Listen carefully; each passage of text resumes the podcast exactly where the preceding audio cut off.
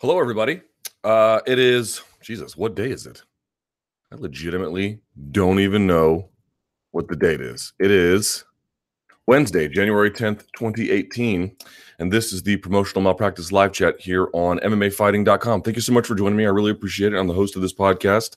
My name is Luke Thomas. You probably know that already. Um, and we'll go for about 85 minutes today talking about the latest and greatest in mixed martial arts. Your questions, your comments, your gripes, bitches, and smartass remarks. I will get to all of them in the comment section. Pardon me, my beard is coming apart. In MMA fighting, where this window is embedded. That's where we're going to get to them. You can also send me tweets at L Thomas News, uh, and then you can use the hashtag chat wrappers. All that's explained in this post. And then, of course, you can also shoot me an email, Luke Thomas News at gmail.com. Um, okay, so a couple of announcements. A bunch of you guys have been asking me, hey, what is the status of Ben Rothwell? I have been looking into it. Now, I don't have an update to give you uh, specifically, other than to say I'm trying to get him to make some public comments. It's a little bit harder than I thought it would be because he doesn't really want to talk. So, uh, and that could be a perfectly good reason for that. He just doesn't feel like it. I'm not suggesting anything nefarious is happening, but uh, other than to say I have reached out, I have tried to pull out something from him, but I um, so far it's still a process. There hasn't been a definitive no yet. It's just it's ongoing. That's the one announcement. Second announcement that I think you guys might actually appreciate.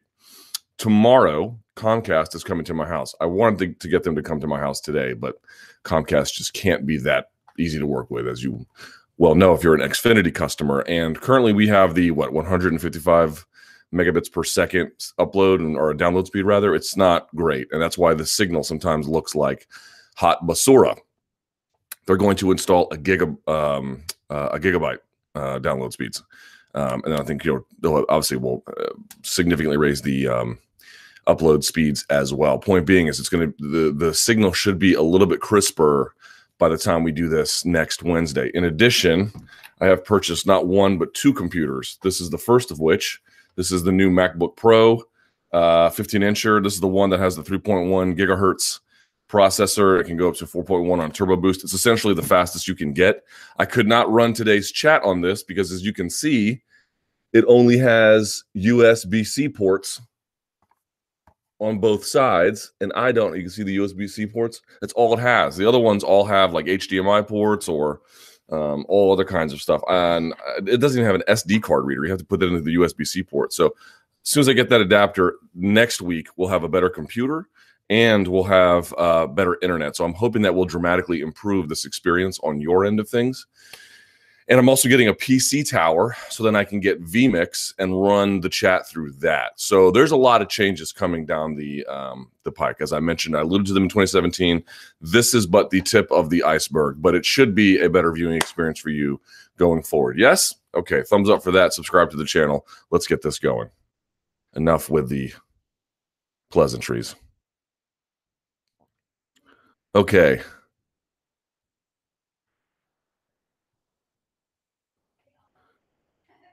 Uh, interesting. First question. Oh, and by the way, I've got my coffee as well. Here, you can see that in the ember cup. Keeps it warm. Mm.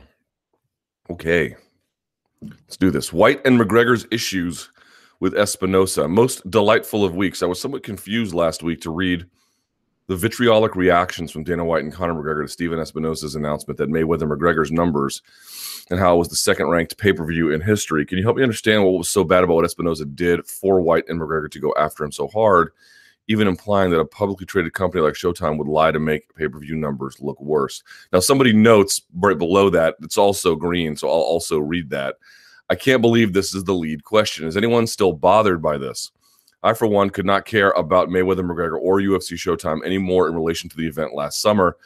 It was fun whilst the ride lasted. excuse me, whilst the ride lasted, but it's over and no intention of seeing anything on it ever again. Yeah, fair enough. So I'll keep this relatively brief. I mean, look, um, no one was really wrong in either side, sort of, which is to say, the numbers in North America were um, what Showtime said they were. So by North American standards, it was the second most although it was um, you know grossing I think globally 600 million in terms of revenue the event in general uh, not merely just from sales. And then, of course, the UFC and Conor and Dana were saying, well, yeah, but globally it has done much better than that. And I think both of those realities have to be acknowledged. And You're saying, well, what's the sort of what's the rule about why why is North America some sort of special metric? Well, because historically and even today, pay per view is almost exclusively a North American phenomenon. Um, it is, uh, you know, when you think about pay per view, the, the only two countries that really go all in on it as a form of entertainment year round, with you know a sig- I mean, over. I mean, it's. I think it's well over eighty percent, ninety percent of the overall pay per view buying audience. Typically, um, it's just what U.S. and Canada do. That's it. That I mean, uh, most other nations they might have pay per view events on occasion or some version of a pay to play kind of thing, but uh, it is it is basically a North American phenomenon. So when they bring those numbers up, it's not it's not necessarily crazy to emphasize how it did in that space. What made Mayweather McGregor, I think, a little bit different is one, it did better globally, and two, because of this sort of new era where people are able to get they're able to access events much more easily streaming. Um, it, it it had a unusually wide global audience that was able to pay to watch it. So I think both realities need to be acknowledged, and which one you care more about is obviously just a function of you know which side in this dumbass debate you want to be a part of. So in other words, like it wasn't wrong for them to say that, but perhaps it could have been eh, more accurately explained why North America matters, or uh, you know what the other global numbers were. Both of those things could have been put put out. But the only thing that really gets me what Dana White is, I just don't get the vitriol. Like the level of animus relative to the perceived slight feels completely imbalanced. And the other problem is that, like, according to Stephen Espinoza, that the UFC had access to this press release. They knew it was coming out and what the exact wording was going to be, according to what he said. So if that, let's assume that's true for a second, because again, I know Conor McGregor doesn't like him, but I've, I've known Stephen Espinoza for a long time. Not once has he ever lied to me. Not even close. Um, if they knew that was coming out, I mean, look, here's the thing: the UFC doesn't share pay per view numbers. Showtime on occasion does. If you have made a choice to not share pay per view numbers, then you have to accept the fact that if you have another partner who does, they get to tell the story as they see it. That's the deal you make. Like if you make an arrangement to say we're not going to release pay-per-view numbers. You get the benefit of knowing exactly what they are. You keep the public guessing. You're in total control of that information. But if you're not in control of it anymore because you have a partner who doesn't mind sharing it, and you're not going to get out in front of it or at least try to counteract that, you know, more in a more immediate way, I really don't understand what the level. Uh, I, I don't understand why they could possibly complain about this. Um, it seems relatively straightforward. You choose not to speak about it. That has some benefits and that has some cons. You can't complain about the cons when they reveal themselves. That's a strategic decision you chose to accept. Um, so, you know, and again, the level of deception could they have been more thorough in the in the press release? Probably, um, but it, you know, it's not really worth the raw. It just seems to me that they have a longer running dispute that this is simply the latest frontier or fault line in.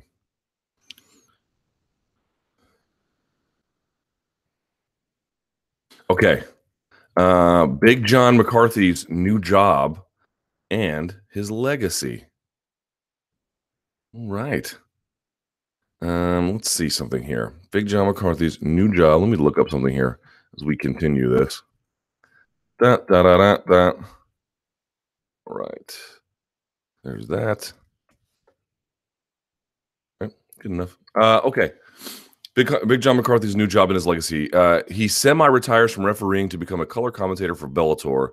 What does he bring to the table? How well do you think he can transfer his obvious experience and knowledge into actual commentating? And since a UFC legend semi retires, can you share a few thoughts on Big John's legacy? Yeah.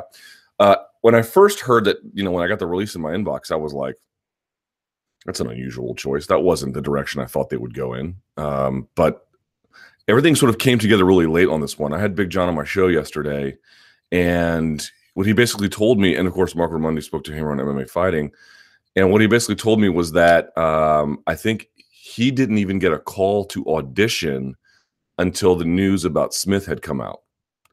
So you know that was what like right after Christmas or something, right in right at the beginning of the new year. I mean, I, I can't remember exactly what date it was, but this was not long ago. So this all came together very quickly, very quickly. Um, and I guess he auditioned, and I guess they liked what they heard. So here's the thing: like if if you're in a job where being an effective or reasonably effective communicator is part of it, you might translate better to the broadcast booth than others. And yeah, we know he does that. We know he used to have his own podcast. We know he's been a guest on radio shows and other podcasts everywhere before. He is an effective communicator. So I think that's one thing he brings that is important. Uh, also, you know, you've got high energy guys like Mauro and Chael, and to an extent, Goldberg, somebody who might be able to mellow them out a little bit. I think that might be a nice balance in that space, especially if it's a three man booth. Um, but here's the reality. You know, I, I floated the idea a long time ago of, you know, hearing. So, what was one of the cool things the UFC tried in the last couple of years? I, I don't think it worked, but it was a good idea, at least in theory. It was to get Mark Ratner's perspective about whatever like uh, the bout had come to some there was an eye poke or there was a kick in the balls or it was the Mousasi lifting the guy up and then or lifting Weidman up and then hitting with the knee. Like, what did the rules say here? What's referee protocol? And it turned out that like even though Mark Ratner has been on a commission and certainly is knowledgeable about the rules, that's not a job he's best situated for. You need somebody who's actually been in the cage and dealt with things like this. So I thought, why not have a referee who's not working that night be on standby and you can go to him and say, okay, let's say it's Herb Dean or something. Hey, Herb, what's the protocol here? and then they can walk you through it. Because what ended up happening was they don't. No one really walks you through it because as good as Joe Rogan is, he can't possibly know everything. And ditto for Cruz or Stan or anybody else in that position. And you get a lot of misinformation. And then all the other referees go out on Monday on the various radio shows and podcasts around the MMA space and they sort of try to correct the record. Big John gets to cut all that off at the knees, presumably. Presumably, what he would be able to do is in any kind of situation where there's an eye poke, groin kick, rules infraction, some kind of change, he'd be able to immediately step in and say things where um, he could bring all that perspective to bear. Here's exactly what the referee is, is probably going to do. Here's what the choice they they make, and this is the call uh, as um, as it should be made. Or you know, these are the various options about how it could be made, and, and whatever the referee does. That that has basically never been a part of the MMA broadcast experience. You've had guys who like Sean Wheelock who have done some of that kind of thing while they were still a Bellator commentator, but not at this level, not at the level of a Big John McCarthy. So that is to me actually really intriguing and could be a major benefit in terms of giving the audience the information it needs to under, better understand what's happening here and to frankly better understand um, officiating more generally. So actually, I think that might be really cool. Some of the other things he brings is, you know, he's had his own MMA school for a long time. He's a black belt in jiu-jitsu. Um, obviously, you know, he still has that command school where he trains referees. And so he's still intimately involved, at least, you know, uh, um, you know, he brings not merely the act of being in the cage, but knowing what it's like to train referees and and how they develop, right? Not really, you know, what happens if someone gets kicked in the balls or something. Like, there's there's a whole range of um, officiating understanding that he has, and then you got on top of that, this is a guy who brings historical continuity to the broadcast booth, right? Because sort of think of this, think of it this way: here's a guy who was involved in the UFC, at least insofar as MMA's North American roots are concerned, because there's some, you know, um, Japan had its own sort of separate track that the two eventually coincided. But at least insofar as North American MMA is concerned, Big John has more or less been there from the start, helped shape it, and is still around today. Um, so he understands the full arc of the sport. I think that's pretty Im- important, and at least, or at least a good asset to have.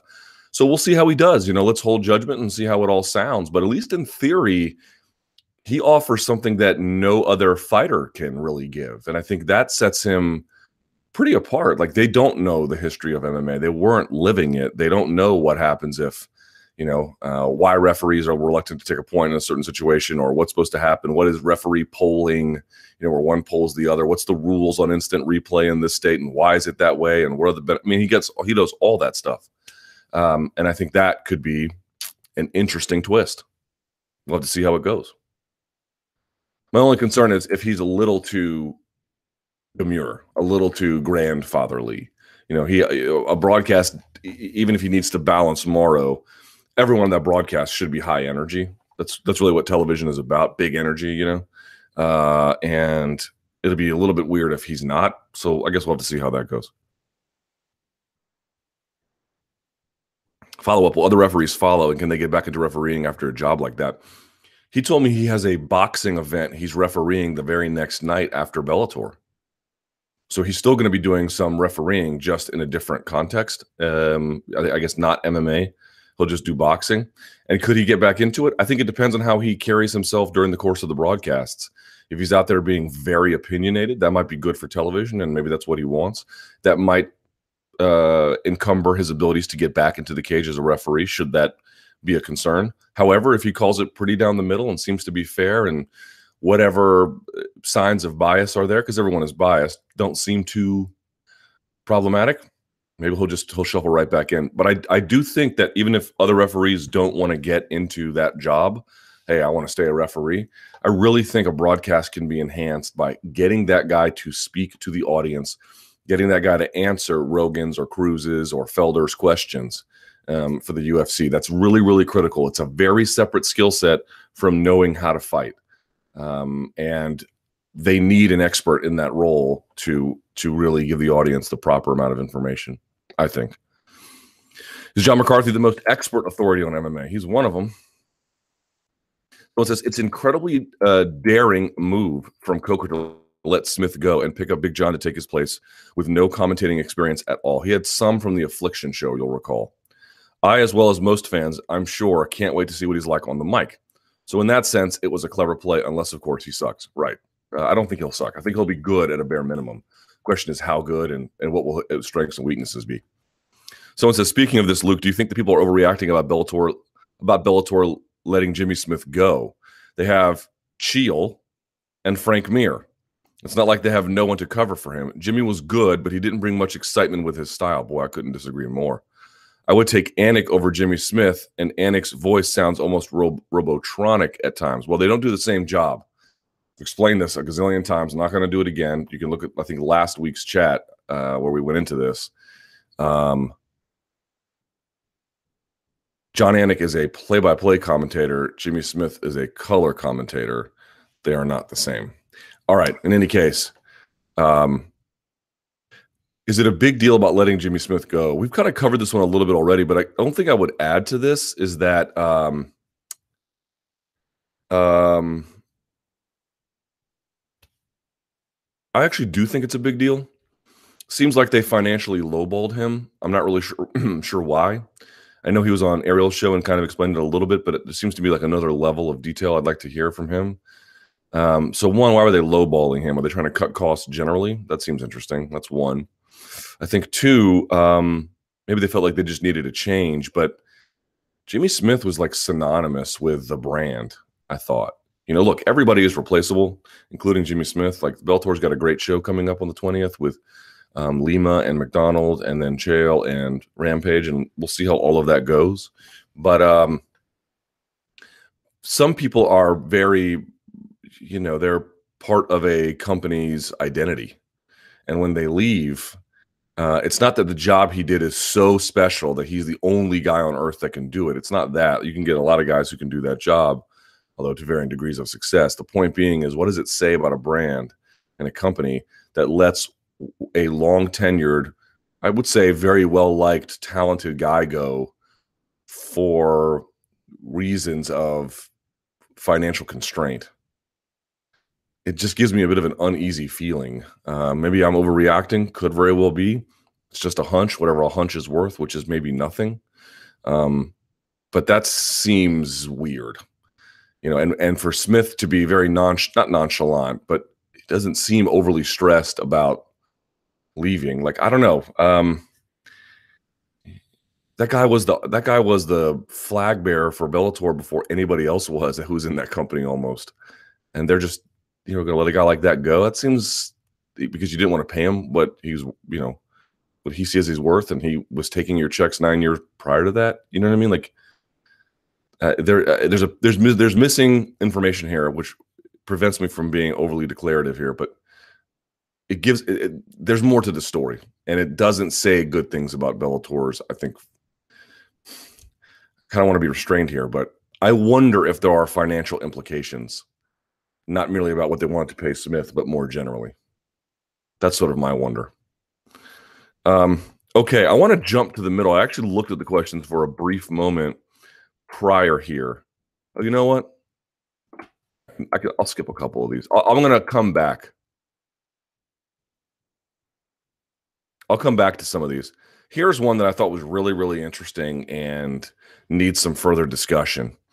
All right, Stipe feels disrespected by the UFC. Is this his own fault or is he right? Heavyweight champ Miocic was vocal about how he feels disrespected the UFC wants the more marketable Ngannou to beat him. During their recent press conferences, Stipe was just like, whatever, and just responded, if he says so, when Ngannou tried to bring up the heat by saying that Stipe was intimidated. What are your thoughts? Does Stipe need to put in a little effort on the marketing side, or should the UFC just work with Stipe the way he is comfortable with? Okay, and someone says this this comment is also green. Stipe is never going to be marketed the way the UFC wants, and it's a total shame. He's a firefighter and a great sense of humor and a family man. These should all be pluses, but for some reason they're not. Okay, um, I think he is right and he's wrong. I think he does have a bit of a point in two different ways, but I don't think he's connecting the dots enough. I think in this, and, and a lot of people are like this, so it's not something um, specific to him. In other words, what are the two ways that I think he's right? Number one, he had also said he kind of feels like the UFC might want Ngannou to win. Now, I don't know that to be a fact, but I don't think that's a bad hunch. You can just detect there's a lot of enthusiasm and energy about Ngannou, not merely from the fan base, but from Dana White himself. And it seems like the company is really getting behind pushing him, if not as the future conqueror of this division, certainly as somebody worth paying attention to, maybe now and in the future. They have really gone after him in a way that maybe Stipe says, I've not gotten that treatment. Yes, I've been the champion, and yes, I've been in good fights, and they've more or less rectified my contract, which he also notes.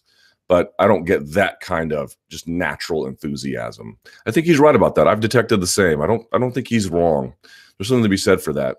He's right in another way, and then the way this comment commenter brings up specifically that um, look, there are ways that Stipe can be marketed that can maximize who he is. Um, putting the fights in Cleveland, which I know they did once, but doing that again, I think could be a really big deal. You can go to that well a number of times, and the fact that they don't do more of that or really pull out those roots from him, you know, when you have those uh, shared identities, a guy doesn't have to say as much. He can just be that guy, and people will naturally gravitate to him. And so, you know, I know Ariel has been a big proponent of this, and he's right as well. Like you got to put these guys where they're from in a more direct way, and again, they did it once, but the, you can you can make a claim. I think if you're Stipe or anybody else observing that, there's probably more that could be done to promote him the right way. So I think on those two counts, he does have a point.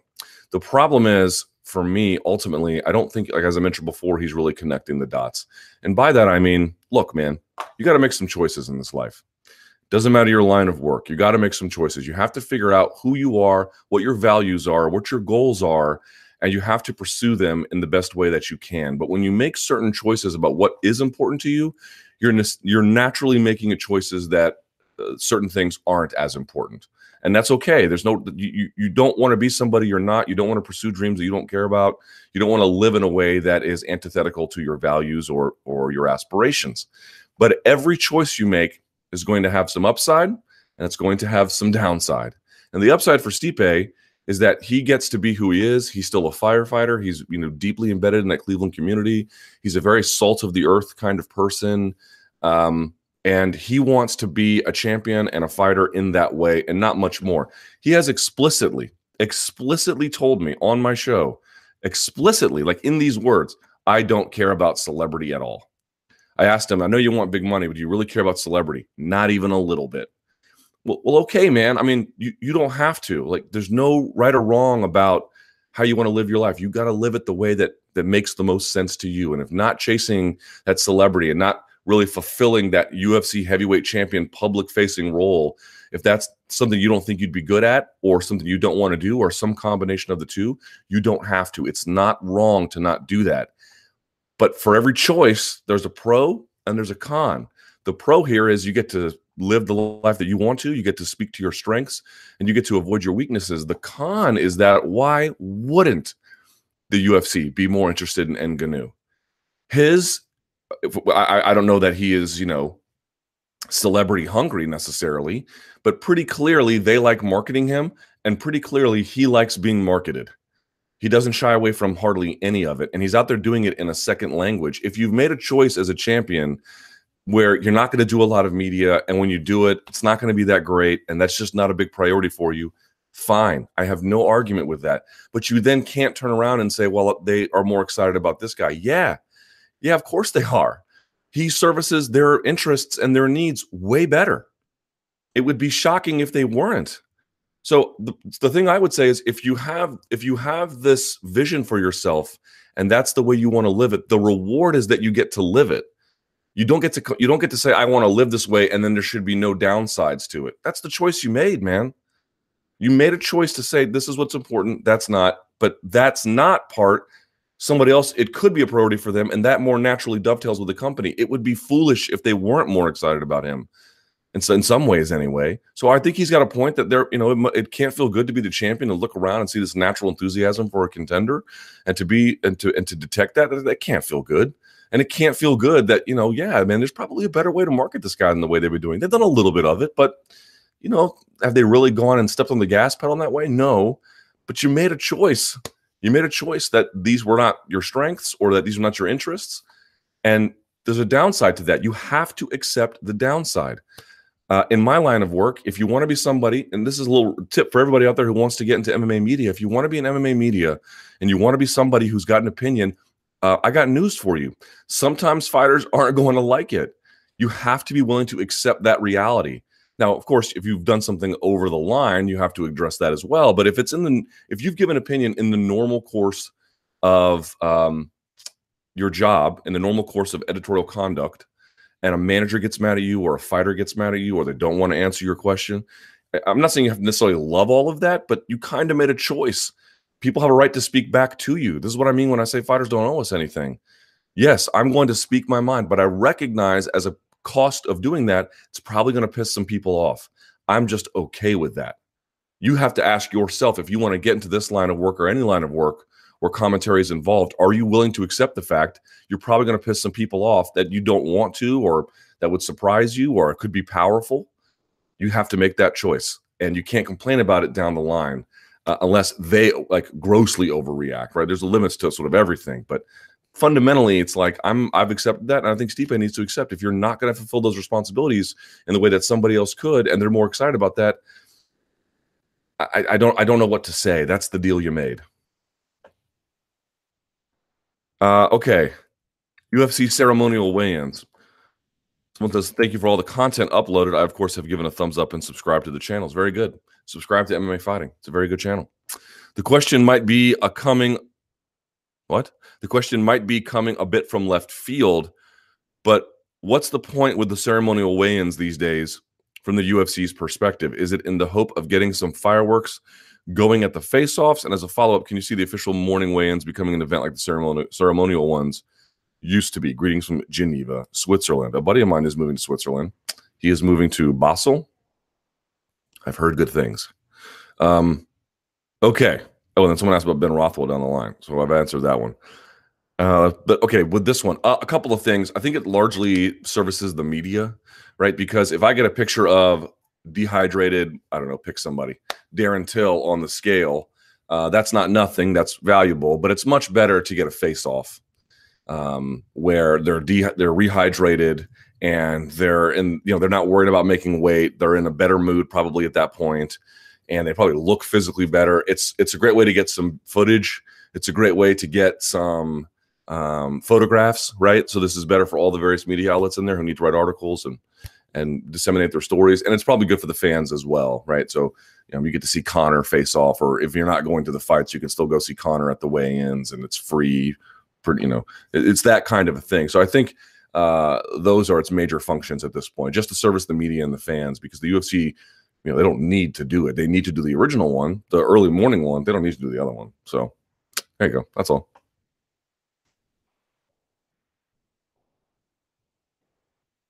All right. Uh, so asked about Ben Rothwell. I gave an update to that at the very beginning of the chat. Uh, Volkan is training with Rockhold ahead of the DC title fight. Um, what do you make of it? Is it of any significance? Is Rockhold giving intel to Volkan or DC? Uh, it would have to, without speaking out of turn, it would really depend on the nature of uh, how they're training together. Um, and I don't know, I don't know what the answer to that is. Right? Maybe they're training a little bit. Maybe he, they're training in just a certain kind of context. Maybe it's sort of like you know general training, not um, game plan specific training, or maybe they're not. Maybe he's like, yeah, I can't, I can't train with this one without without really getting into the details of how they're training together, I think opining about it as some sort of betrayal it seems a little bit premature. It could be, I mean, I don't know, but there's a lot of ways to train with somebody that isn't that's helpful, right? But not in a specific way tailored to beat a friend.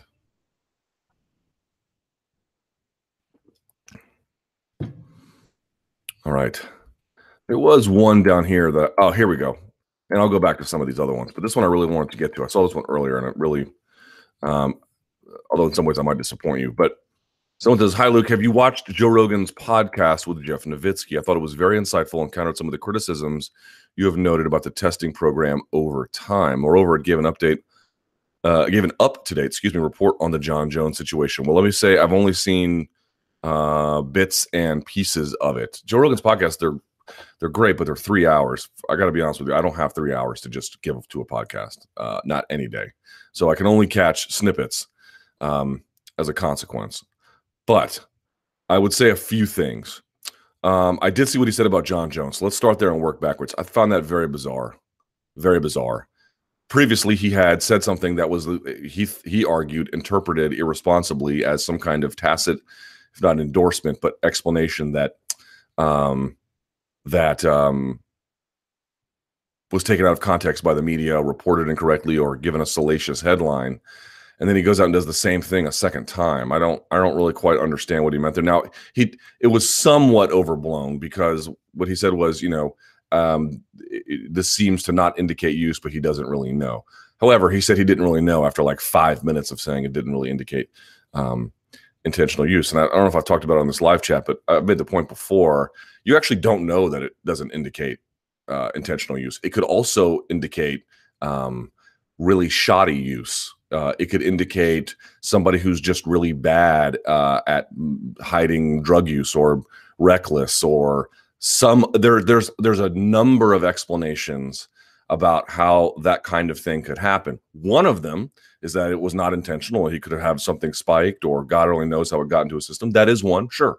That's a plausible explanation. Another plausible one is this dude's just bad at at concealing PED use, and and this is a, a natural revelation of that. That is also another explanation. I don't know what the answer is. I don't have a strong opinion on this Turinabol thing, in part because I'm waiting. We don't have very much information with which to make any kind of informed choice. Um, we haven't heard Jon's side really in any kind of detailed way. We have not heard what um, eh, you know any kind of USADA arbitration panel or what they have to say either. And so we're sitting here in this space where we're, at, we're given a very limited amount of information and asked to speculate. This is my point. I'm telling you, I don't know what the answer is, but I can think of a charitable way that this uh, makes Jon look. A charitable way would be, wow, you're right. It doesn't indicate use. That is very possible. But it is equally possible that another explanation, whether it's true or it's false, we'll find out in time, is that of course he was using, and this is just a uh, uh, he's just bad at it in terms of concealing it. That my, my only issue was why are you going out and taking the position that is naturally charitable? If you got mad at someone previously for reporting that or saying as much, and that what you were trying to say was, no, I'm just calling it down the neutral. It could be that case. If all you're saying is it could be, but it could be, but it could be, fine. But if you're saying it could be for five minutes and then well, you don't really know, it's it's it, I, how do you know that that's the case unless you have more information? And I guess we'll have to you know see what USADA does in the end. I, I'm going to wait because again, I just don't have a lot of information to make it. I think my only point was I don't know how you can possibly declare that it wouldn't indicate intentional use. It doesn't indicate that necessarily at all, um, and that's my problem. Now, insofar as the other things he said, I'll try and make time for it. I don't. I can't imagine I'm going to hear anything on there that's going to be particularly life changing for me. But I want to make a point here. Um, there is a scholar, an academic, a Scottish gentleman named, I, I, might be pronouncing his name wrong. If you are Scottish and I'm not getting this right, please by all means forgive me. but it's pronounced or it's spelled Dimeo. Paul Dimeo is a professor at the University of Stirling in Scotland. Um, he is a very uh, interesting and celebrated academic. He does not necessarily share my viewpoints about anti doping in the same um, scope or intensity. But I encourage you to look up him, him up. He has done a lot of work on the history of anti-doping. He's done a lot of work on the harms of anti-doping, and what he believes is that uh, anti-doping plays an important role in sports. I think there we part ways a little bit, but that the current way in which it's implemented is so full of problems that some major reforms are in order. So he's like you in the sense that they probably don't want these kinds of drugs involved in sport. The question is how you go about regulating it in the in the place we've done. And one of the major points that he's made that doesn't get made often enough is who is the guy intellectually who is making the arguments and going on the Joe Rogan experience and every other place who is arguing um, about the problems of anti-doping because there are many of them. Here's my point. There is a direct correlation between power and the representation of ideas. Right. So you have all of these people who believe in anti doping and they hold conferences and they go on the Joe Rogan experience and they tweet and they get together and they, I mean, they're out in the public and they're open and they're everywhere. For a lot of reasons, you don't see this on the doping side, so to speak, because one, uh, many of these drugs are illegal. Um, the way in which they're shared or disseminated is illegal. Um, there is obviously some ethical dilemmas about how it can be used. There are, is a incredible social stigma about it. I mean, you can't float the idea that there might be some kind of medicinal middle ground without someone, uh, you know, willfully accusing you of being on steroids or something. My point being is, it's not you might say, well, okay, well, there's no, yeah, I mean, who's out there pleading the case for pedophilia? Yeah, pedophilia, um, um, pedophiles, right? Who are, you know, incredibly disturbed people. I'm not here being a Jonathan Swift modest proposal guy. Um, there are legitimate academics uh, who are making arguments that there are some real problems with anti-doping that need to be acknowledged. Uh, the privacy invasions, the whether the question about whether it's effective. You're getting only two percent adverse analytical findings in a year. I mean, this is supposed to be some kind of major deterrent. This is supposed to be some kind of uh, effective program. Maybe it is, maybe it isn't. You know, and and I, I have heard Novitzky say, well, year over year we have less adverse analytical findings. What on earth is that supposed to mean? You've got data. You're just pasting on top of it some kind of narrative. The point being is the power and the representation here are are aligned. And somebody needs to get out there and more forcefully make this case. And Paul Dimeo is one of those guys. And you look at him and he's not a, he's a you know typical academic. He doesn't he's on steroids. He's on a very bad version of them. Uh, who needs to be able to make these things more public because there is an argument for it. Um, there is at least an argument for anti-doping restraint, if not for outright doping. Uh, there, there are all kinds of problems with it. Does it work? Is it effective? Is the sport better with it or without it? And in each of these claims, when you begin to break them down, um, you know, sports can't survive if doping continues. I don't. That seems manifestly totally false. Um, if sport is beleaguered by controversy with dopers, that seems totally false. Totally false. Yes, there might be some people in the public eye who say it's um, uh, you know it makes the sport look bad but i don't think there's really any evidence that that has led to any decline in attendance or interest for any sport that has had that problem. I mean cycling had some issues um, but whatever popularity surge they got from armstrong i don't know that from a participatory standpoint they've had wild swings in it and it's gotten a bit of a bad look i think at times but you know look at fifa is outright dodging uh, any kind of um, any kind of uh, um, oversight. And God bless him because it's making the game a lot better. But even with cycling, I mean, cycling got all this attention because of doping, and it has survived in spite of doping. Um, And even if you're still in favor of doping, the question about you know to what extent can you do this to independent contractors? To what extent is this this invasion of privacy even worth it? I mean, these are all very, very, very, very fundamental questions. And this is especially true if you believe in anti-doping to the extent that Novitzky does, where he's rummaging through people's garbage. If you really believe in this kind of thing, it has to hold up to scrutiny, to challenge. And I really, really encourage you. In fact, Paul Dimeo has a piece out. It just got published. I'm not sure in the um, in the Journal of Drug Policy on the connection between anti-doping as it relates to now amateurs and its connectivity to the war on drugs. I'm sorry, these two are not divorced. They are very much connected. They are very, very much connected. In fact, Paul Dimeo has a about an hour and a half long lecture on YouTube. Just type in Paul Dimeo uh, doping or anti-doping, and he's got a two-part lecture. The technology of it is not great. I don't know who shot it. it looks like somebody who has a camera and they're living in a van down by the river. But at least familiarize yourself with this man's good faith arguments. At least come to grips with the fact that anti-doping, if even if you are in favor of it, is terribly, terribly problematic in a number of ways that you just can't ignore because you say, well, drugs and sport are bad. Fundamentally, I don't believe that. But even if you do, whatever mechanism you want to employ and, and force on us, it has to hold up to rational scrutiny. And there are so many points of rational scrutiny where I think anti doping dramatically fails. And maybe you disagree with that. At least familiarize yourself with some of the arguments. Um, the notion that scandal is bad for it or that it can really be said to be effective and that we don't have really any information about who was using before or now. But gee, we're just going to go ahead and plant a flag and declare victory because we have less adverse analytical findings. This is this seems totally imprecise. This is a lot of sleight of hand and it's a lot of moralistic nonsense because people in power are representing these ideas and they're presenting them to you as the good guy argument. I'm not the bad guy. And people who present uh, uh the notion that anti doping may not be nearly as great as you think it is, they're not the bad guys. It just it sounds that way because people in power have made it seem that way. They don't allow, or at least they historically not really allowed, for any kind of intellectual challenge. Well, I think those days are beginning to change.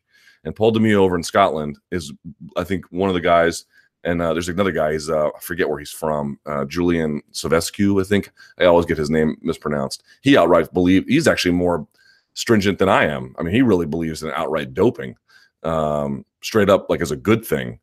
Uh, which I don't know if I'm in favor of that necessarily, but you get the idea. Like th- these ideas are becoming greater and greater and greater as we keep going further down the rabbit hole of anti-doping and getting some results, I suppose, but we don't really know because we can't measure them because no one really wants to ask the hard questions. Okay, like I said before, I'll make that choice. Doesn't bother me at all. And yes, I'll make time for Jeff Novitzky's thing. I'm, I'm sure he's a well-intentioned guy. It's just a completely different worldview. I don't I don't share that at all, and I don't think that these ideas, when you really begin to consider how strenuously people, you know, stress them to you, um, I, I think there's a lot of problems, and I think there's a lot of changes that need to get made. All right. In fact, the first known case where people don't realize this, a lot of what comes from doping is sort of like a reefer madness. Oh, you know, remember, you remember reefer madness back in sort of like what post World War II, right? Where people thought marijuana could make you crazy and it could, you know, all of this was sort of, you know, uh, racial dog whistles because uh, a people didn't understand the drug, and b if this was a drug of choice by any uh, you know minority community, it was all of a sudden terrible. Uh, but in any case, people have essentially long overcome reefer madness, our current attorney general notwithstanding. Um, the first case of doping is uh, is like that. It was in 1886. It was a biker, and it was believed that he uh, had died from effects of doping. Um, in particular, at the time, I think people were taking strychnine. Now, you could say it's a poison, but if taken in certain doses, it was believed and can have some kind of uh, performance enhancing effect. I mean, people I wouldn't I wouldn't recommend it now, but you know, it does. It, it can uh, in a very medieval way. It can work, right? Here's the here's the problem with that. Some people said he died in 1886 in the course of this. Um, in the course of this race, well, Paul Dimeo dug into it, and it turned out that there was no evidence that was true. And then there were scholarly articles written about the history of anti doping in favor of anti doping, which had cited that. And as they, as evidence in the citation of the paper, he went and found those resources and they just repeated it without any real citation themselves. So it's based on this total fantasy about what had happened. Turned out the guy died 10 years later in 1896 from complications of typhoid. Had nothing to do with that race, had nothing to do with any of that. That is the root. That that one uh, bicyclist, that is the root of anti-doping. It is a literal story about fake news. That is the that is where anti-doping grew out of. This guy was believed to have taken this uh, strychnine on a biking course and died as a course of a consequence of complications. Um, and it's just not even true. It's not even true. Died ten years later, and it was only Paul Dimeo finding that out and reporting on it that uh, uh, changed people's opinions, or at least you know made a strong argument. I mean, the the the, the root of anti-doping is fake news. So forgive me if I've got some questions about it. Okay. Uh, System of a Down. Luke is a man with Armenian heritage. Yes, I do. Who has professed some affinity for metal in the past. What are your thoughts on Armenian American metal band System of a Down? Uh, you know what? I don't really care all that much for their music, to be honest. However, I went to a Deftones concert at the Verizon Center here in DC, and uh, I, I, went because I was like, oh, you know, System of Down, I've got nothing against them, but uh, hey, Deftones I love, and the Deftones were not very good, to be honest. I don't know if they just had an off night or they're just not great live musicians. I don't know what the problem was. They were not. It was not very good. But System of a Down, I mean, they blew the doors off of that place. So I can say this for a live act, if you're sort of wishy washy on them, I can highly, highly recommend them. I'm more of a uh, dying fetus, cannibal corpse, um, kind of metal guy. In fact, I've got on repeat uh, Thy Art is Murder. I've got Thy Art is Murder's um, Puppet Master, and then Dying Fetus is uh, in the trenches. Dying Fetus is in the trenches is like, I mean, it's a masterpiece of metal and brutality. Do fans have to be careful what they wish for when they complain about fighter pay? On James Vick's recent interview on MMA Junkie Radio, he said he had a conversation with Sean Shelby about booking fights and why Sean can't get Kevin Lee and others to fight him. Sean told him the UFC used to use tactics to get fighters to take fights by saying things like, if you don't take this fight against Vick, we have to keep you on the shelf for a few more months. Fighters needed the money sooner and had to take the fight. Now, with fighters making more money, especially the ranked fighters who we want to see compete, they have the ability to wait months on end for an ideal matchup to become available. With money in the bank and money on the line, the smart thing to do is to avoid risk and maximize future earnings and rank. However, the downside to that is inactivity. And it's starting to show in the 155 pound division as no one is booked for a fight and everyone seems to be risk avoidant. I think risk averse is the word you're looking for. Vick versus Lee would be a fight any fan would want to see, but it makes no sense for Lee to take that fight, especially coming off of his biggest payday. Is there a way to pay fighters more and also have them take more risk to put on fights we want to see. Right. Um, this is the point I've made, I think, a number of times, however, um, inarticulately or uh, however incomplete. Um, I believe that the best system we could potentially come up with is what basically the NFL has, which I know is a very, very different arrangement and not replicable for what we need. But just consider what the benefits of their system is. One, those guys have incredible um, protections maybe not as good as the NBA, but they've got relative to fighters anyway, incredible protections uh, baked in and enforceable by their CBA, right? So certain amount of pay guaranteed in certain situations, certain amount of recourse for any number of disputes with a team or the league itself. I mean, all this is sort of written out and it and it and it gives them um, some security. However, when the schedule comes out at the beginning of the season, hey, you're going to play this team on this day in this city, and that's just what it's going to be there's no like can you imagine like the raiders like yeah we don't want to play um kansas city in week 13 we we're gonna we're gonna say we just can't do it and we have a you know our offensive line is too banged up so we're gonna decline that and then you're gonna take the dolphins you know instead or something. Right? Imagine that right? That's sort of what we have to deal with now i know that fighters don't want to hear this and i'm not doing this because i i hate them or something i i have an extraordinary amount of i mean part of what fuels anybody in media's desire to do this is um, the enormous amount of respect we have for the athletes. But if you're asking me what the best system is, I don't think it's to underpay them. I don't. That seems like a very much not a long term solution, and I don't know that it's exactly true that because they have so much money they don't want to fight. I mean, at some point, I, I guess that becomes true. But you know, going from fifty thousand a fight to four hundred thousand a fight, does that really want to make you fight less? I, I have a hard time believing that. I think the issue is that we give them so much control over their own matchmaking at this point. They don't have to take fights because they're not employees. You can't tell them what fights to take. And that is where the complicating factor comes in. The fact that they have money allows them to wield even more control through that matchmaking process. So to me, it's like if you, it's not just because you're paying them more, you're paying them just enough to exploit matchmaking power failures, essentially oh, you can't make me do this. I've got money to burn. Okay, let's burn some.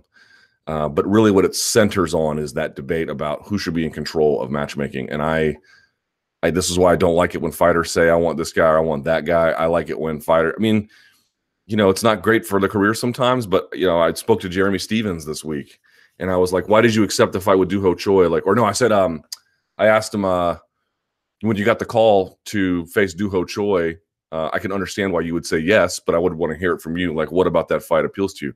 And his argument was, and this is a little bit, you know, um, uh, feels like a, a, bit of an OG way to describe it, but his answer was, I didn't know you could, and he was being facetious, but he goes, I didn't know you could turn down fights. So in the era I come from, you got the call, you just said yes. And I understand why certain fighters don't want to do that.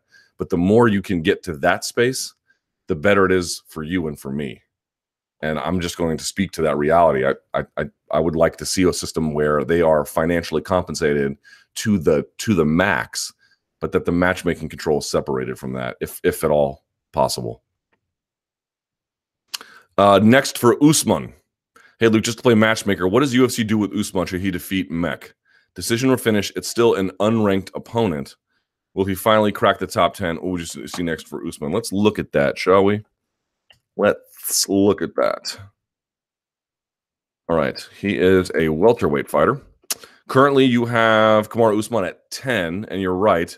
Below him would be Cerrone, uh, who's got a fight coming up, Condit, Nelson, Kim, and then Medeiros. Above him would be Ponzinibbio, Magny, uh, Till. I, I, don't know. I could do uh, Kamaru Usman versus Neil Magny if he'd be up for that. Um, I, I, still think the fight to make is Kamaru Usman versus Darren Till. You know, I know the argument, oh, this you're killing off one contender. They're not killing off any contender. Whoever loses here is going to rebound. They're both that good. And Kamar Usman might be the next big thing in that division. He just needs a chance to prove it. I don't know that to be sure, but you know, I, I just don't know how you can look at him and, and look at the way he fights and say anything other than he is a highly intriguing blue chip prospect at this point. I mean, he's not prospecting anymore, contender, but you know, he, there's a future there that needs to be actualized. And this is my point. You know, these guys like i mean how many fighters need to complain they can't get a fight before you realize that system has some reformations that are in order maybe it's not all the way removing control but if there is some kind of mechanism that we could establish to get that going i, I think it'd be highly valuable but yeah maybe somewhere in there somewhere else i mean Cerrone's got one condit i don't know gunnar nelson you know uh, i could see that that'd be a good one too because Usman likes to go to the ground a lot. Uh, it'd be a challenge for him on the feet. So Gunnar Nelson would be a good choice as well. So a lot of different ways um, you could go. I think that would be a lot of fun, and I really hope we get to see him because there's a lot of there's a lot of good fights that can get made that we have to have the you know the boldness to declare we need. Swanson Choi War, an unpopular question. It is my firm belief that the Swanson Choi fight took a toll on both fighters. I mean, there's no doubt. There's no doubt. Specifically, I'm talking about considerable brain damage, which has and will reflect its effects down the line. Swanson hasn't looked as sharp after the fight, and I suspect Choi won't either. Would it be fair to give extra compensation to fighters who have a particularly damaging fight in light of loss of future revenue due to injuries that occurred during the fight? I think what we need is rather than w- overly worrying about, you know, Tim Kennedy showering in front of anti-doping authorities, the real future, in my judgment, is going to be on assessing brain damage in living athletes. Because if you can do that and then you can firmly say here is a line where if you go past this line whatever that may be uh, in terms of accrued brain damage then you're no longer eligible to compete. I think that is what we need. And then if you're going to do that what you need to do is have some kind of fund for people who then lose their livelihood in the event of that because they gave it all away so to speak for entertainment in the course of what the company asked them to do. This is what i mean. Take away some of that matchmaking control, but pay them a lot per fight, set up some kind of I hate to say this word, but safety net for them, some kind of insurance or retirement program, something, some kind of way to fill them in on that. And I think that would be much more in line with the interests of uh, what the athletes actually need, right? Um, than, you know, having somebody watch them shower, which they do, apparently. Amazing.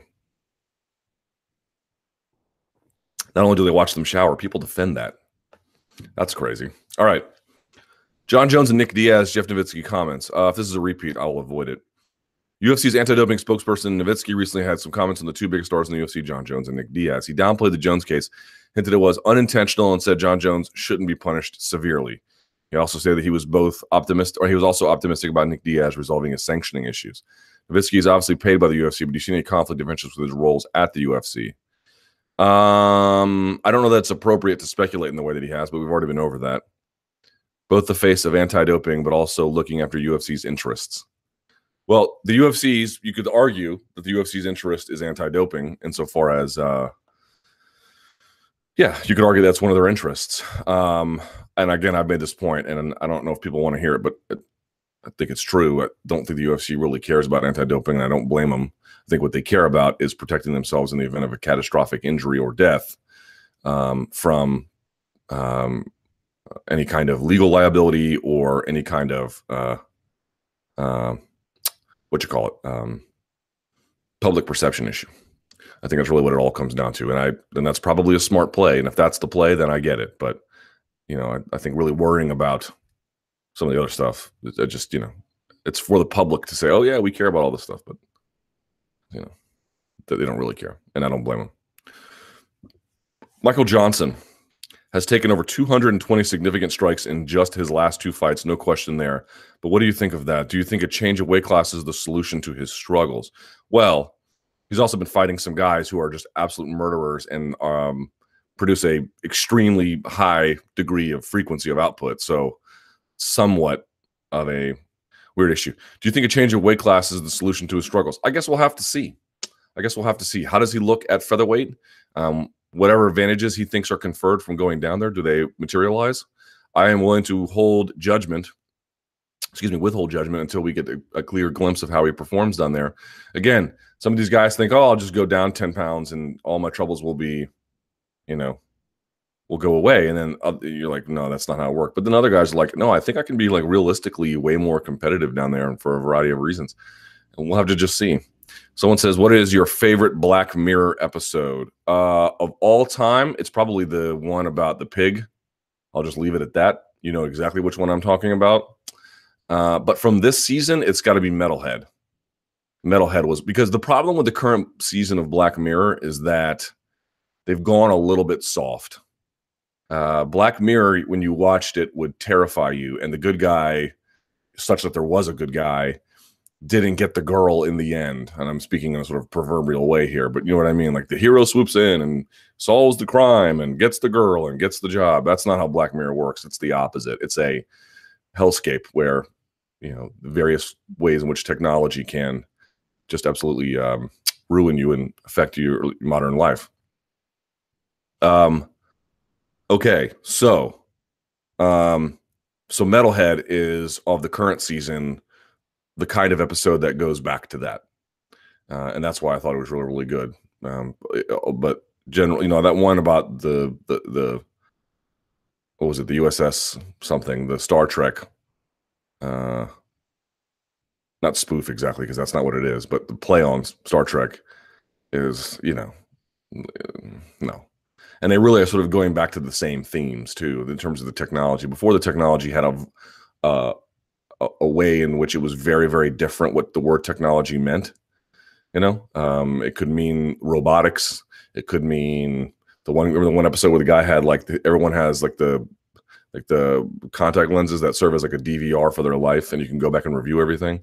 Uh, and then in the one about the pig, it was almost none of that, other than it was sort of like tr- it was like epic trolling in a way uh, it was just a wide variety of uses. Now it's all kind of the same function and the same. Just you know, oh, here we took we took someone's consciousness and we made a digital copy of it. Um, you know, it, it, it gets a little stale. But Metalhead from the current season, uh, that will give you some nightmares. Let's see. Doot doot doot doot. All right, three weight world champions. With Frankie Edgar versus Max rebooked, do you think he's the only guy who could conceivably win titles in three different weight classes? He's got to get through Max and if so, TJ, both top five pound for pound fighters in my book. So it seems unlikely, but I want to know your views on this. There was a time I thought that was possible, and I know Mark Henry believed that was possible for a time as well. I do not believe that to be the case any longer. Uh, which isn't to say I don't think he can beat Max. I think it's a very, very intriguing fight.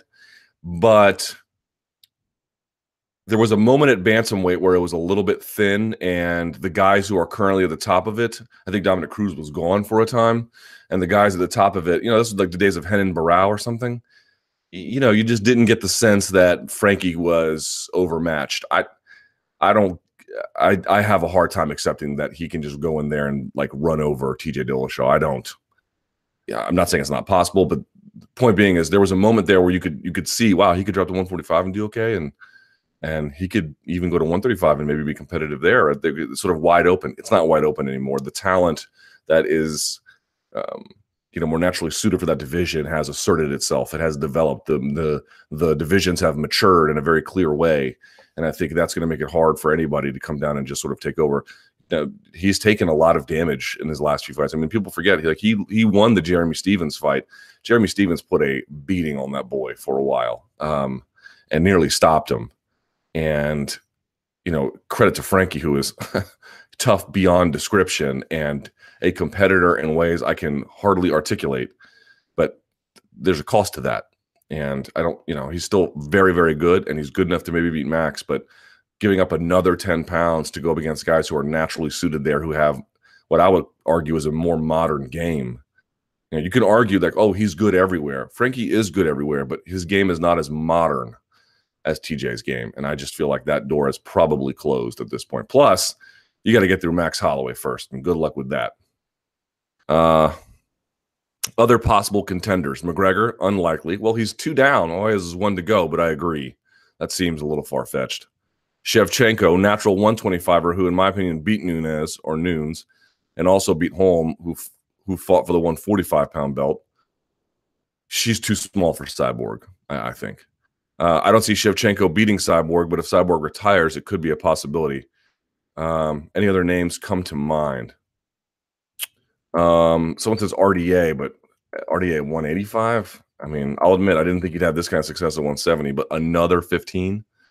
Someone says Rockhold, right? Big at 185, could do it at 205 and even heavyweight. That's an interesting one as well. Uh, someone says TJ and Holloway. Not saying it'll happen, but it's possible enough to con- to be conceivable. More the more so than say McGregor beating Mayweather. Right? Agreed. Someone says compared to TJ, Max is huge. I agree. GSP at 155. That's another one. That's a decent one. That's you know if he can get down there, that would be an interesting fight or interesting possibility.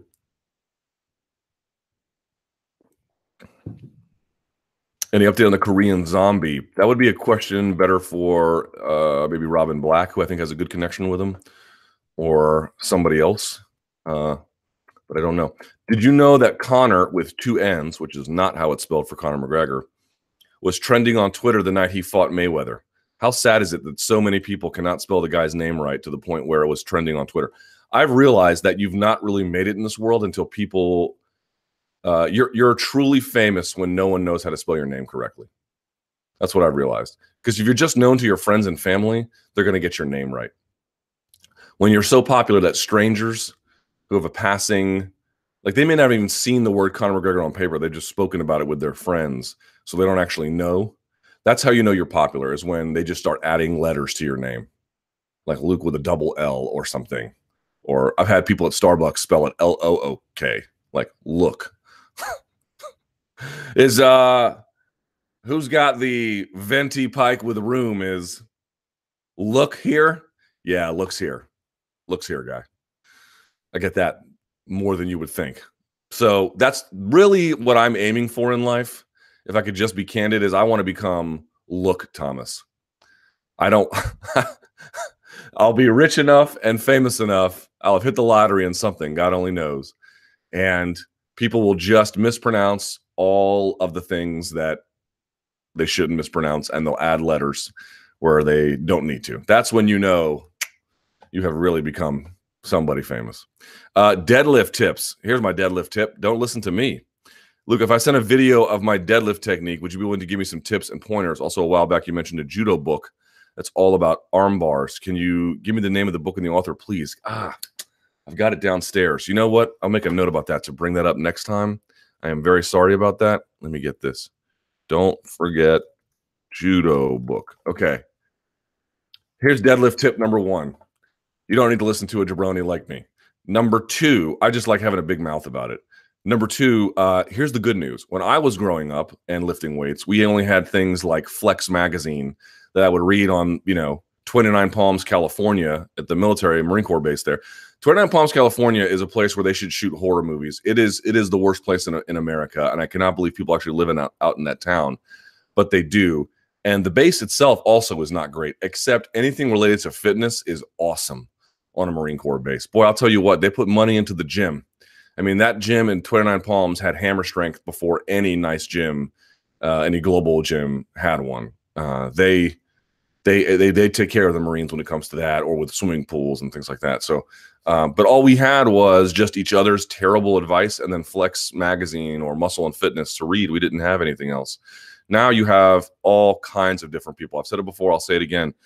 I, I mean, I love strength sports. I can't. For me, I never understand why strength sports aren't more mainstream, but I get it. You know, people don't have the same meat-headed interests that I do but I love powerlifting. I love weightlifting, not merely to to and I'm I don't I don't I don't do Olympic lifts, maybe like power snatches or muscle snatches or cleans, but I don't, you know, I don't I, I don't know how to properly snatch, so I'm not going to tell you that. But uh, if you want to learn how to do things, and weightlifting takes, I think, a real coach. I think powerlifting is to some extent more you're more able to um, self self teach. I, have given it before. Uh, Jonnie Candito is a great YouTube channel you should absolutely follow.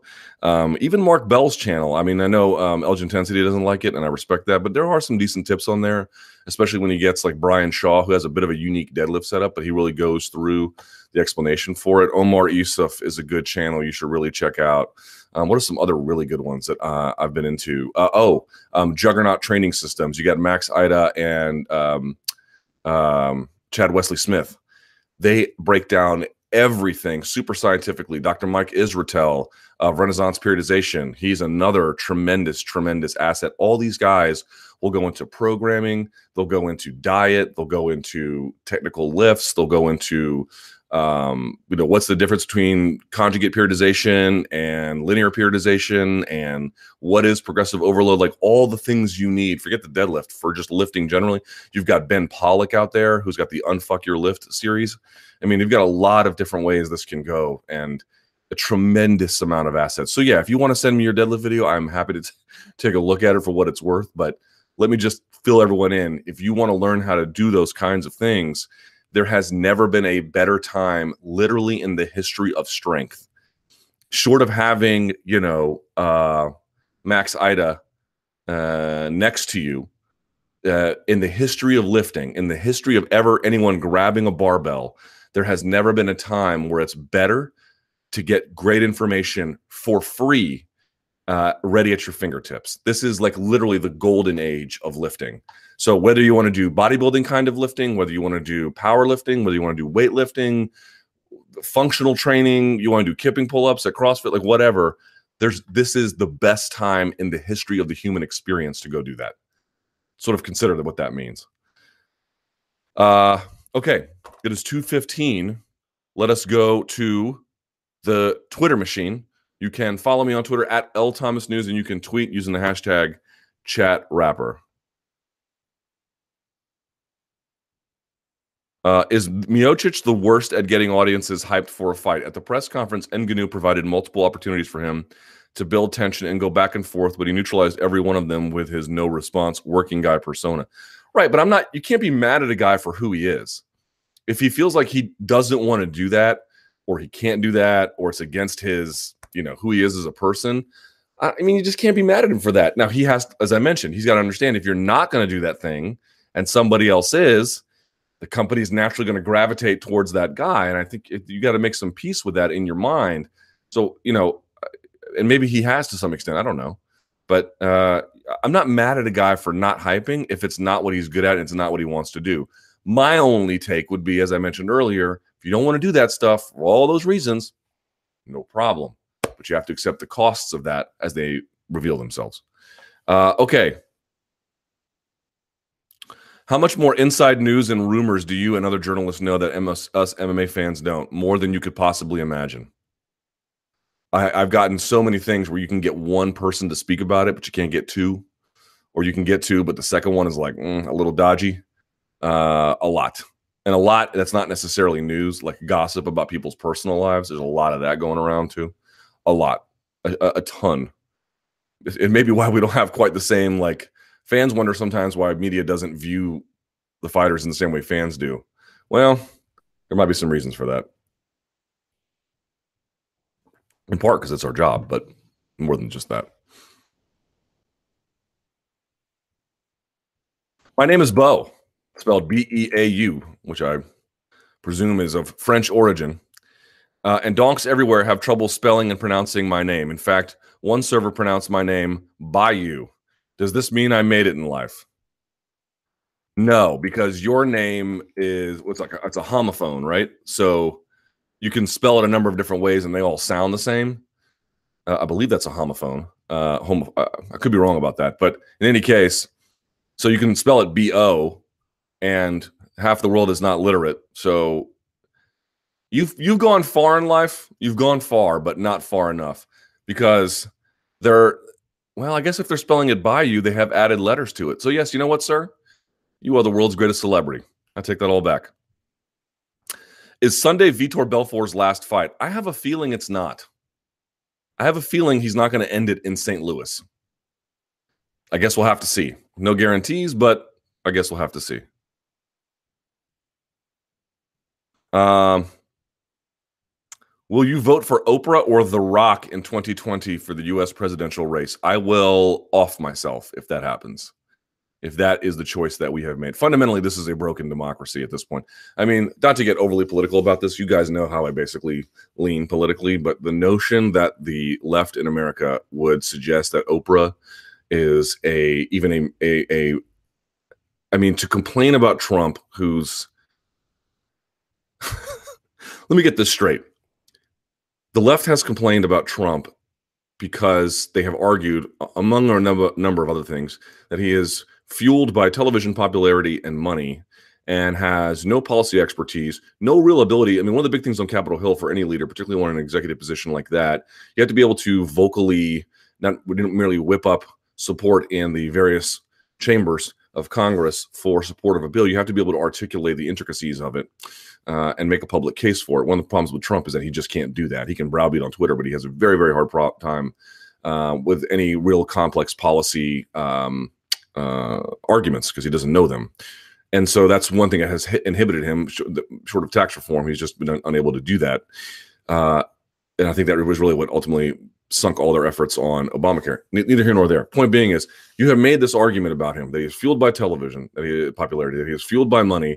He has no real policy expertise, and you're going to turn around and hypocritically and stupefyingly suggest somebody who has the exact same problems. And you can say she's self made versus inherited wealth. I do not care. She is a snake oil salesman who has who has promoted the causes of Dr. Oz and anti vaxxers. She doesn't know anything about the individual mandate, about the implications of moving the uh, embassy to Jerusalem, about about uh, chip and S chip healthcare for children. I mean, you name it. You, about any kind of policy issue related to uh, immigration reform. This is a somebody who knows nothing about any of those things, which is what they spent the last year and a half accusing Donald Trump of. And they're going to turn around and then promote somebody like her. It is it is mind blowing that they think the antidote to that is to have their version of that.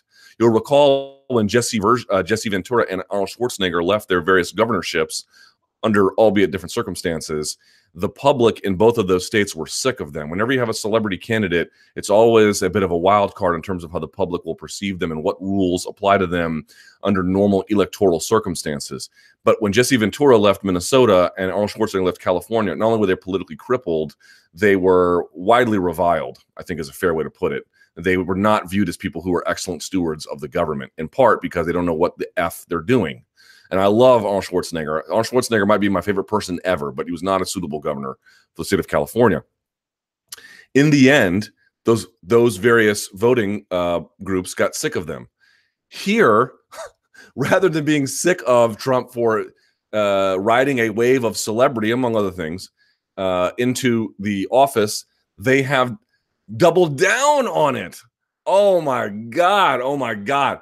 I would never in a million years vote for Oprah Winfrey, even if she said I wanted to pass a policy where Luke Thomas gets 50% of everyone's taxpayer dollars for uh, the rest of his natural life. I would be like, this is the dumbest person that has ever lived. She has no business, no business anywhere near the executive branch of the United States of America. Period. End of story. Not now, not ever. All right. With that out of the way, what's next for Woodley? Uh, I'm going to guess Colby Covington because he keeps saying he's not going to fight him, which probably means he is. Who will play in this year's Super Bowl? I'm going to say, let me look at the NFL schedule here because I want to see what the games are this weekend. I'm going to say Here's my totally terrible predictions. Ready? Falcons, Eagles. Uh, I'm going to pick Matt Ryan over Case Keenum. So let's go, or Nick Foles, whatever. So I'm going to go Falcons, Jaguar, Steelers, Steelers. So it's going to be Falcons, Steelers. I'm going to go Steelers. And then you've got, um, let's see. Then you've got Titans, Patriots. Oh, wait, no, it's different one. It's AFC and NFC. Hold on. Falcons, Eagles is NFC, Titans, Patriots, AFC. So I'm going to go, how about this? I'm going to go Saints. Ooh. No, can the Saints beat the Patriots? No, they can't. So I'm going to go Patriots. Yeah, I'm going to go. You know what? F it. Patriots, Falcons. That's where I'm going to go. Same one as last year. That's the way I'm going to go. There you go. Let's see here. All right, next question. DC and Volkan are running under the radar for 220. Is this problematic, especially if Volkan wins next week? Yes. Yes, it is. Uh, what are your thoughts on the Gabi Garcia Rizin debacle? I was going to ask last week, but UFC 219 made me forget about it. I don't have much of a thought, to be honest. I don't really care. Uh,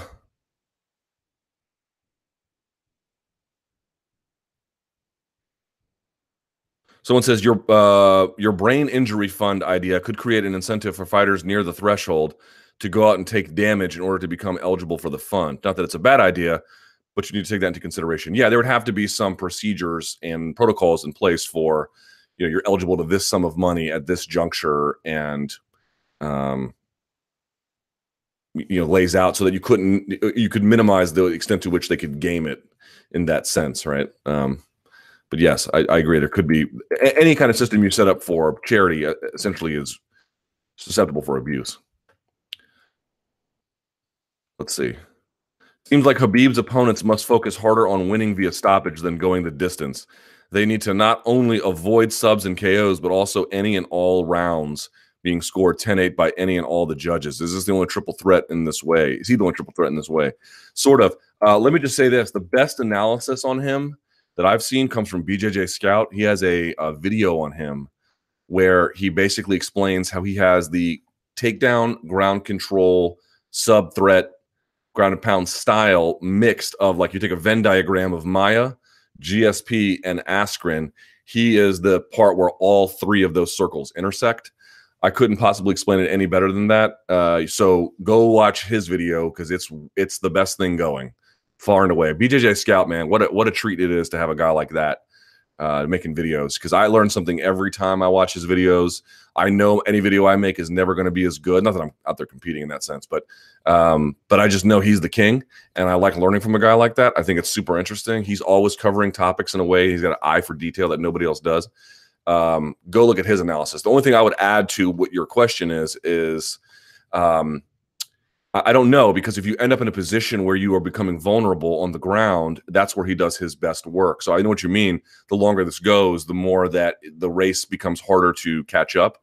So why not go for the kinds of techniques or employ a strategy that would minimize this going the distance? It, but that necessarily creates more risk for him to be able to uh, bring his game to bear. I think the biggest consideration is you have to stop all of the takedowns before they really get going. Once he does the first shot, which is to make contact, and then that it forces the second pushback into the fence, you've got to be able to break that uh, his hand control, and you got to be able to create distance from there, and you have to be able to do it fast.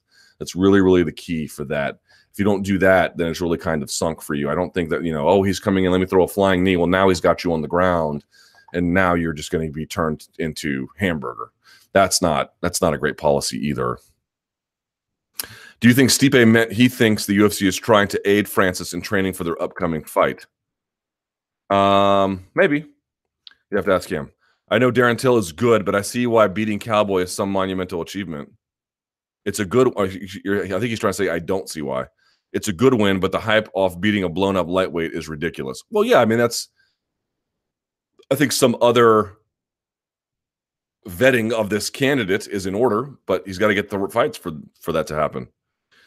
Um, who will have the best year? Dar- Darren Till, Kelvin Gastelum, or Brian Ortega? I'm going to say Darren Till. Are you enjoying Real Madrid's season? I am definitely not, man. I don't know what Zidane's tactics are.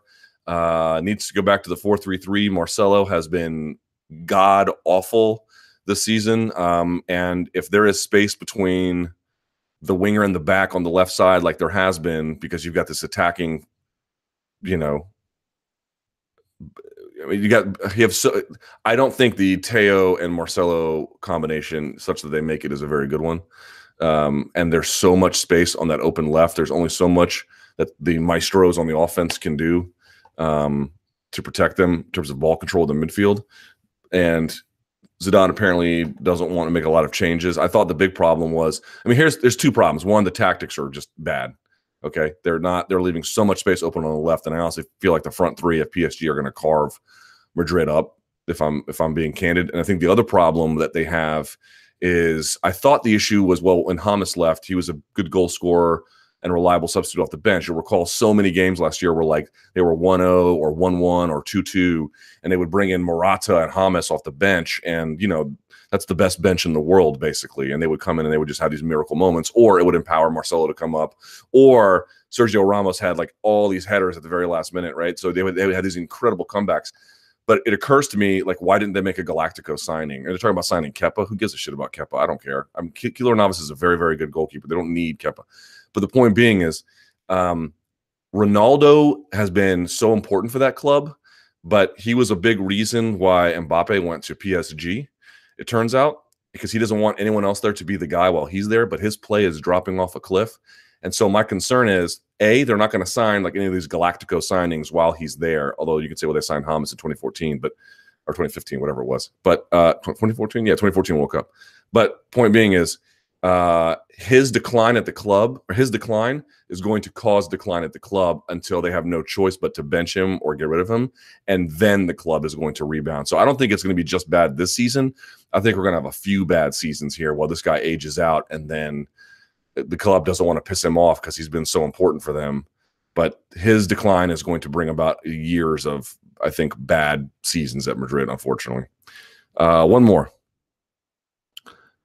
for you, which holds more bearing in terms of popularity increase? Main event on a Fox card or co-main on a pay-per-view? Of course, it depends on the magnitude of the fight, but for me, it has to be the main event of a Fox card. Free and clearly gets more viewers than a regular pay-per-view. I think uh, you're right. It just really depends on the circumstance. Who's in the main event? If it's a Conor or Ronda, that co-main could have significant um, uh, extra views as a consequence. And then by, by contrast, you know, you can have the main event on Fox, but if you're um, you know, whoever's been low rated, let's say Jim Miller, Nate Diaz, not low rated, but you know, sort of mediocre to okay rated. Um, I don't know that it provides all that much of a benefit. However, if it's something incredible, uh, and they decide to put, you know, I don't know, Jon Jones if he comes back and put him on free TV, then it, it really is just a function of how that space is used and what it's next to.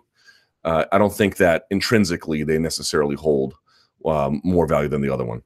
Okay, I appreciate everyone tuning in.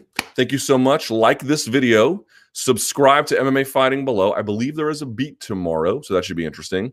Um, yeah, and there's going to be UFC St. Louis on Sunday, not Saturday, Sunday, and it's going to be after the, I believe, I believe the Saints Vikings game. Uh, or yes, I think it's going to happen. Yes, Saints Vikings. Is that right? I believe that's right. Yes, that's correct. Uh, so be on the lookout for all of that. Uh, if you have a question, email me, lukethomasnews at gmail.com. I always appreciate it when you do. I can't get to all of them, but I try my best to answer as many of those as I can. And uh, yeah, I just appreciate you guys watching. Next week, I hope to have a little bit better of a setup for you. So we'll see how that goes. No promises. And until next time, uh, stay frosty.